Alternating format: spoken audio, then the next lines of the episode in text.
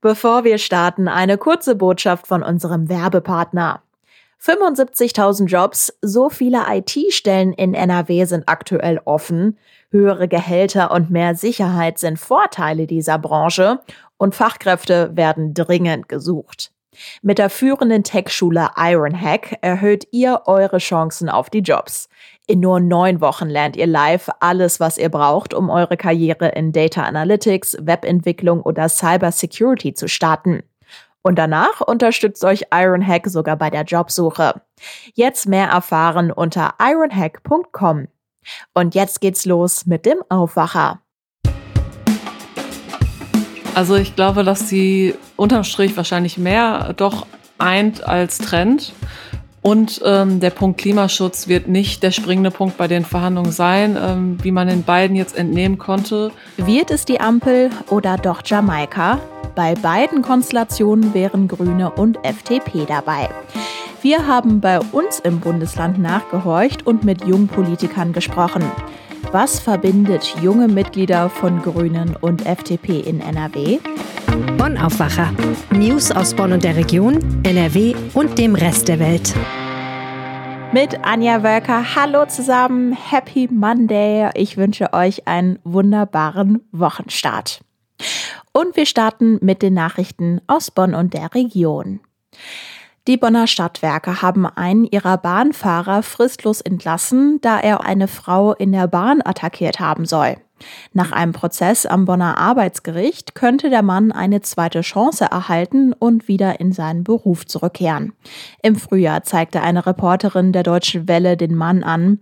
Die Reporterin fuhr an einem Samstagabend mit einer Bahn der Linie 16 von Bonn nach Köln. Am Bonner Hauptbahnhof, als es zu einem Fahrerwechsel kam, soll sie der aussteigende Fahrer gegen die Beine getreten und sie angeschrien haben.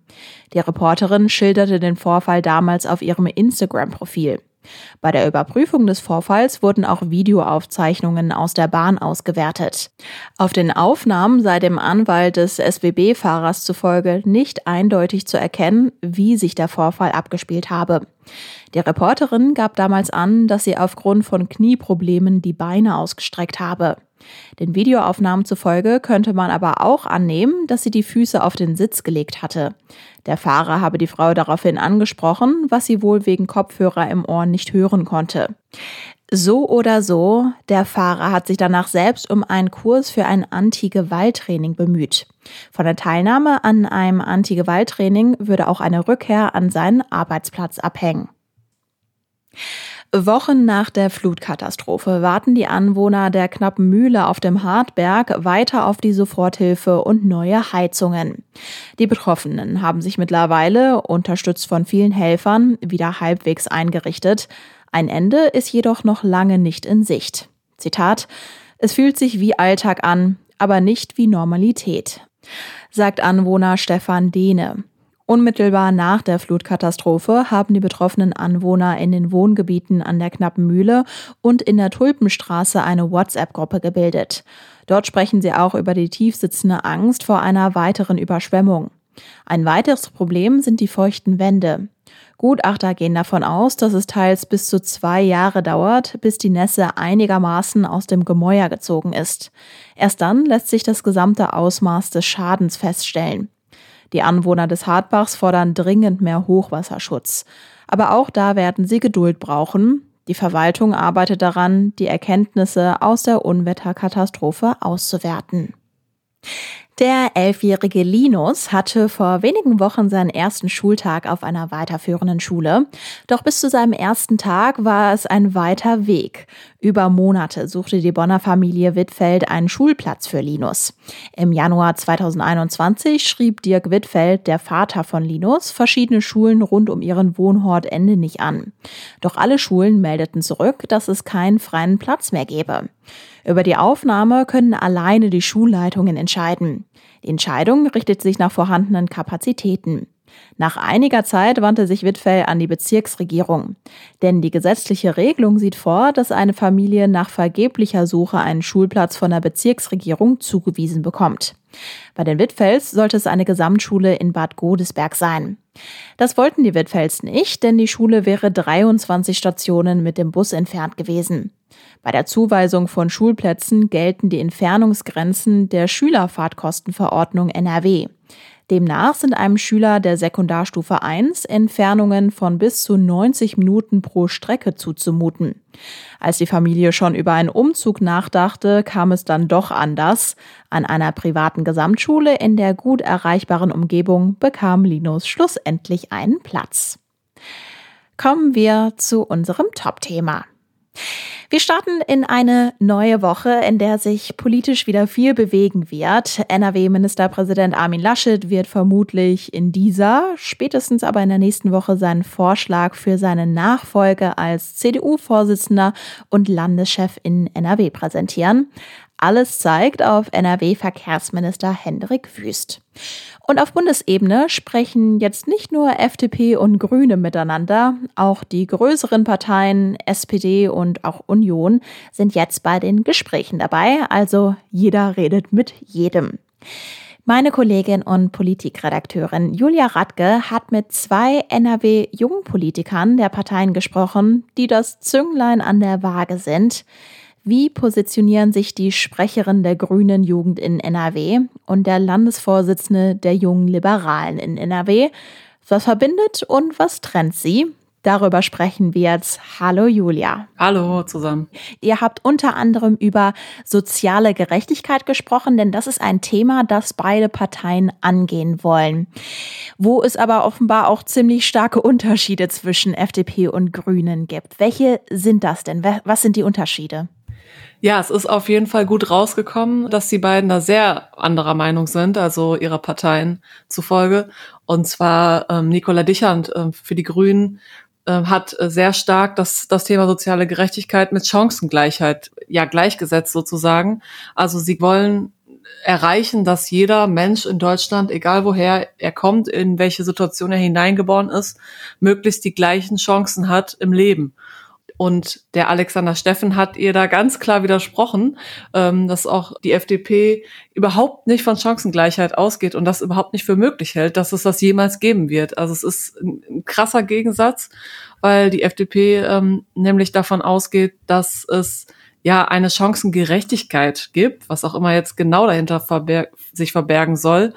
Das heißt aber, dass man äh, ja, dass man jedem quasi individuell fördern muss.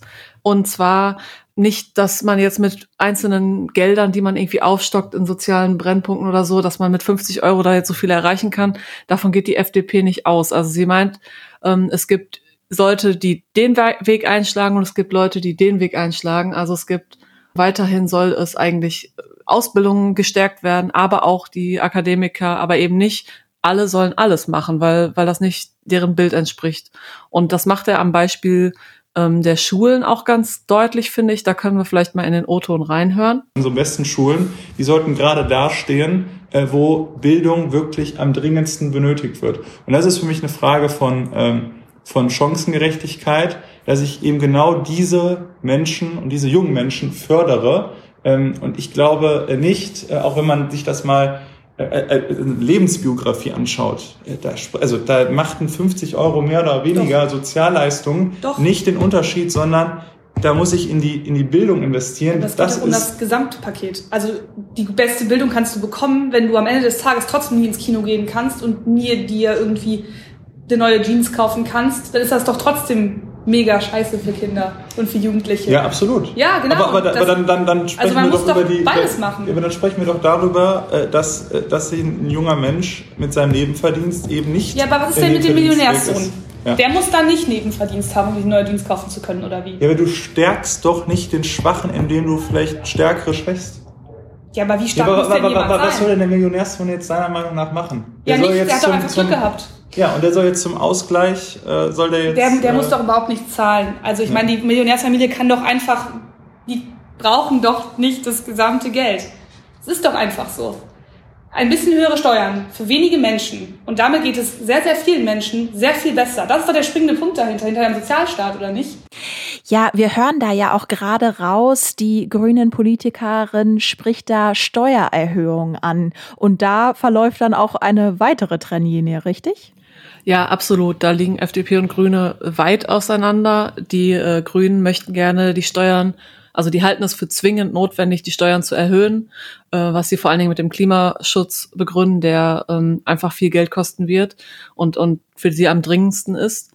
Und die FDP möchte genau das Gegenteil. Sie möchte überhaupt keine Steuern eigentlich erhöhen und ähm, ja auch erst recht nicht äh, besser verdienende oder Unternehmer stärker belasten, weil sie der Meinung ist, äh, dass man dadurch Investitionen im Keim erstickt. Die Leute sind sowieso gebeutelt äh, jetzt nach der Corona-Pandemie, so sagt es Alexander Steffen. Und äh, wenn man denen jetzt noch mehr auferlegt, dann wird das äh, mit der Innovation, das ist ja auch ein Lieblingswort der FDP, äh, schwierig im Land. Ja, so sind die krassen Gegensätze in diesem Thema.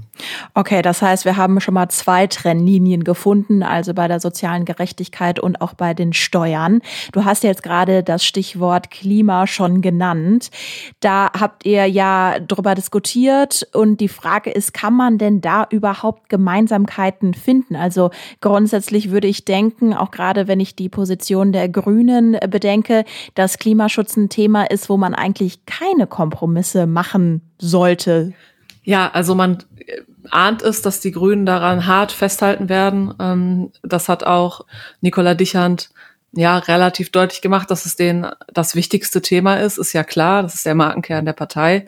Aber es geht da eher um die Frage, wie viel schreibt der Staat vor? Es wird den Grünen ja gerne vorgeworfen, eine äh, Partei der, Denk der Denkverbote zu sein. Und ähm, im Prinzip will die FDP aber ja auch Klimaschutz vorantreiben, nur mit weniger staatlichen Regeln. Also es ist weniger die Frage, können sie sich auf Klimaschutz einigen, sondern wie finden sie beide einen gemeinsamen Weg, weil die Wege doch sehr unterschiedlich sind ähm, zum Ziel, das Klima auf jeden Fall zu schützen. Die FDP möchte nämlich eher, dass der Staat da nicht so viel vorgibt und dass sich alles so ein bisschen äh, von selbst regelt. Da können wir vielleicht auch noch mal in einen O-Ton reinhören. Und ich zum Beispiel würde sagen, keine Denkverbote. Von mir aus kann gerne äh, in zehn Jahren wieder äh, ein Kernkraftwerk äh, ans, La ans Laufen kommen, sofern das äh, für unseren, für, für, für den Klimaschutz sinnvoller ist.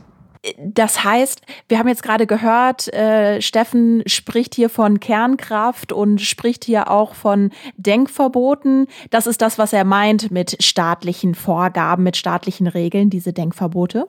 Genau, also die FDP ist halt, steht halt für Freiheit, auch für Freiheit der Wissenschaft und ähm, ja, größtmögliches Vertrauen ähm, in, die, in die Forschung.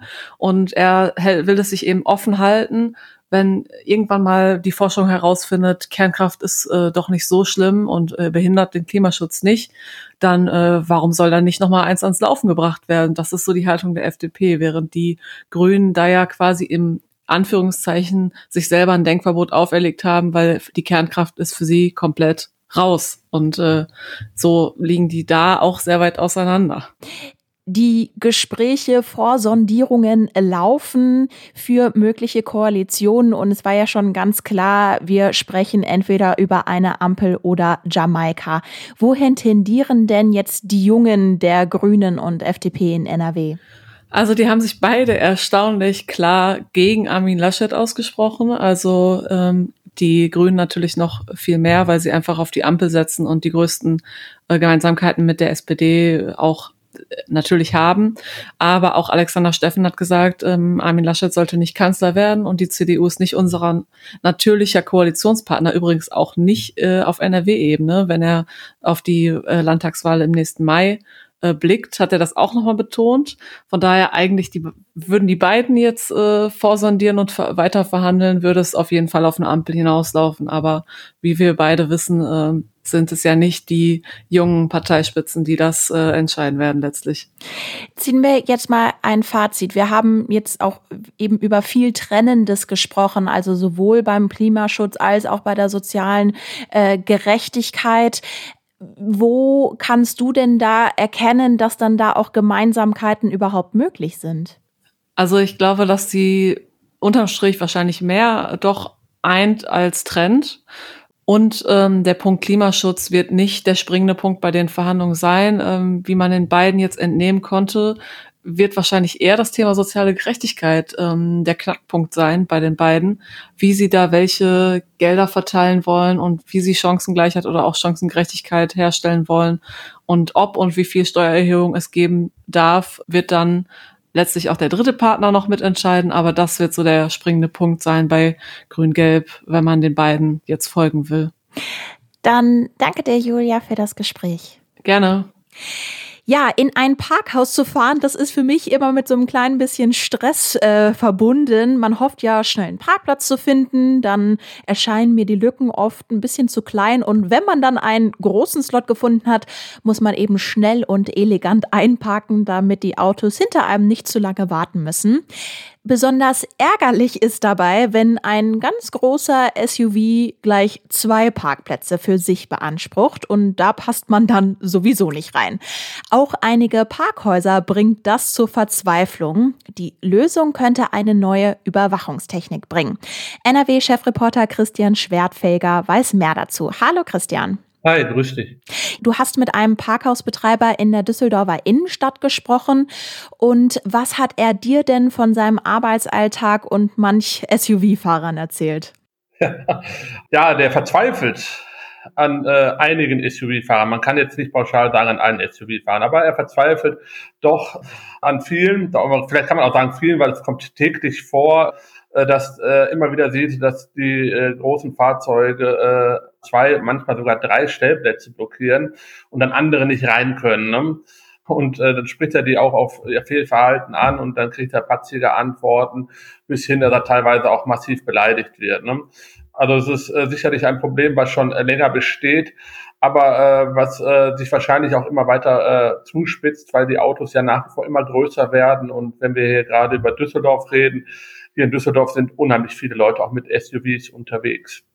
Jetzt hat der Betreiber schon versucht, Lösungen zu finden und ist da relativ kreativ geworden, musste dann aber feststellen, dass auch seine kreative Lösung nichts gebracht hat. Was hat er da sich versucht zu überlegen?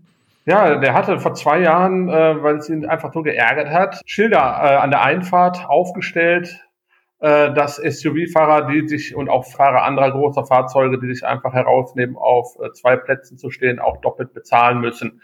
Nun fehlte ihm dafür leider die rechtliche Handhabe, aber er hatte halt gehofft, dass allein der Hinweis ausreicht, ähm, dass die äh, äh Leute sich dann, sage ich mal, jetzt gesittet verhalten und vernünftig parken. Aber es hat überhaupt nichts gebracht, hat er mir gesagt. Und im Gegenteil, die Leute parken noch schlechter als vor zwei Jahren.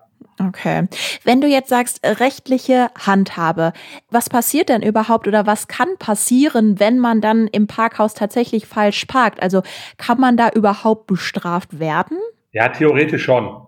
Also aber in der äh, man kann äh, Knöllchen kriegen, in Anführungsstrichen. Äh, es gibt eine Parkordnung auch für Parkhäuser, äh, wenn man in Zonen steht, wo man überhaupt nicht stehen darf. Nur sieht es halt in der Praxis völlig anders aus. Also äh, allein schon äh, teilweise wegen der baulichen Begebenheit äh, ist auch schwer, ein Fahrzeug in einem Parkhaus abzuschleppen. Der Aufwand dafür ist ziemlich groß. Eigentlich ähm, werden die Falschparker, nenne ich sie jetzt einfach mal, äh, mehr oder weniger äh, in Ruhe gelassen und können so stehen bleiben. Okay. Eine Lösung könnte die automatische Kennzeichenerkennung bringen. Inwiefern denn? Ja, äh, man kennt äh, diese Technik in einzelnen Parkhäusern bei der Ein- und Ausfahrt. Das heißt also, ähm, dass man schon allein mit seinem Kennzeichen ins Parkhaus rein kann. Die Schranke öffnet sich, weil das Kennzeichen wird gescannt, dann öffnet sich die Schranke. Ähm, das haben wir, äh, einige wenige äh, Parkhäuser bislang ähm, und äh, das soll künftig dann auch auf die ähm, Parkbuchten ausgeweitet werden.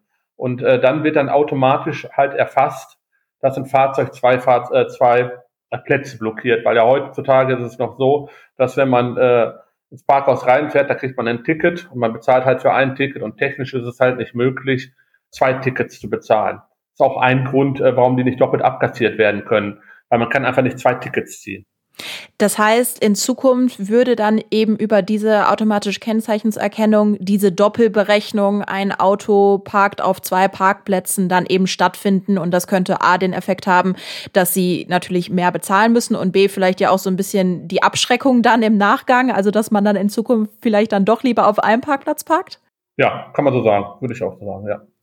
Was ist denn mit einer anderen Lösung, also die Parkplätze grundsätzlich größer zu machen? Also es gibt ja schon einige Parkplätze, wie so Familienparkplätze, die extra breit sind. Genau. Wenn neue Parkhäuser gebaut werden, äh, die haben auch äh, die Auflagen, dass sie äh, die Parkbuchten deutlich größer anlegen müssen. Also bei neuen Parkhäusern ist äh, das auch kein äh, Problem. Nur gibt es halt äh, viele alte Parkhäuser halt, auch in den Innenstädten. Ne? Und gerade wenn wir jetzt hier in Düsseldorf sind oder wir können auch nach Essen und nach Duisburg gehen, äh, da sind überall extrem viele alte Schätzchen. Und die haben halt viele enge Parklücken. Die Autos waren früher kleiner.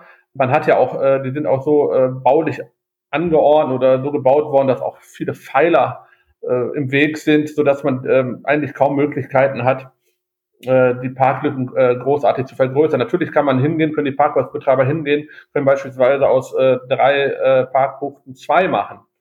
Aber man muss auch sagen, die Parkhäuser sind jetzt noch Wirtschaftsunternehmen, ne? die wollen Geld verdienen, dann hätten sie weniger Einnahmen. Und wenn sie das aber flächendeckend machen würden und würden aus, sagen wir mal, 150 Parkplätzen, würden sie 75 äh, Parkplätze machen, damit größere Platz hätten, dann würden auch gleichzeitig die Ticketpreise steigen. Und das äh, wäre dann auf den Kosten natürlich auch wieder auf, für die äh, Halter kleinerer Fahrzeuge. Also also ich gehe davon aus und auch die Betreiber, dass es in alten Parkhäusern, äh, Parkhäusern wohl so bleiben wird, ne? bis diese vielleicht eines Tages abgerissen werden und durch neue ersetzt werden. Wenn wir jetzt eben sagen, dass die Kennzeichenerkennung eine technische Lösung ist, wann könnte es diese Technik denn dann überall geben? Also du hast ja mit dem Bundesverband Parken gesprochen. Kann der da eine Prognose abgeben oder ist das so ein Blick in die Glaskugel? Nee, kein Blick in die Glaskugel. Ähm, der Vorsitzende sagte mir, dass man in einer Zeitspanne von zwei bis drei Jahren soweit ist, äh, dass man diese Technik flächendeckend einführen kann. Es ist allerdings, das muss man dazu sagen, keine Verpflichtung für den Parkhausbetreiber. Ne? Vielleicht kommt das dann nochmal in zehn Jahren oder so. Christian Schwertfeger, ganz herzlichen Dank für die Infos. Ich danke dir. Und wenn euch das Thema interessiert, dann empfehle ich euch auch eine Folge von unserem Startup-Podcast Gründerzeit. In einer der aktuellen Folgen ist nämlich Sven Lackinger zu Gast. Er hat mit Evo Park ein Startup gegründet, das das Parkhaus der Zukunft in den Blick nimmt. Und mit dieser Idee war er zum Beispiel auch bei der Höhle der Löwen. Den Link zur Folge packe ich euch in die Show Notes. Und das wird heute noch wichtig. Die Studierenden in NRW starten heute in ein neues Semester. Ein Semester, in dem wieder mehr Präsenzlehre möglich ist. NRW-Wissenschaftsministerin Isabel Pfeiffer-Pönsken hat zum Auftakt zur Pressekonferenz eingeladen. Nach der Hochwasserkatastrophe wird heute in Mülheim das Schiff Mornixe geborgen. Das Schiff wurde durch die Wassermassen schwer beschädigt, soll jetzt geborgen und repariert werden. Die Bergung wird wohl mehrere Tage dauern. Das Wetter. Die Woche startet grau und mit einigen Wolken. Es kommt Regen runter. Später am Tag bleibt es dann aber meist trocken und es kann auch mal etwas auflockern. Zwischendurch auch mal mit etwas Sonne. Die Temperaturen steigen bis auf 19 Grad. Morgen gibt es weiter viele Wolken, von Westen auch immer wieder Regen. Es wird maximal 18 Grad warm. Ich wünsche euch jetzt einen angenehmen Wochenstart. Ihr hört uns morgen wieder. Bis dann. Mehr Nachrichten aus Bonn und der Region gibt's jederzeit beim Generalanzeiger. Schaut vorbei auf ga.de.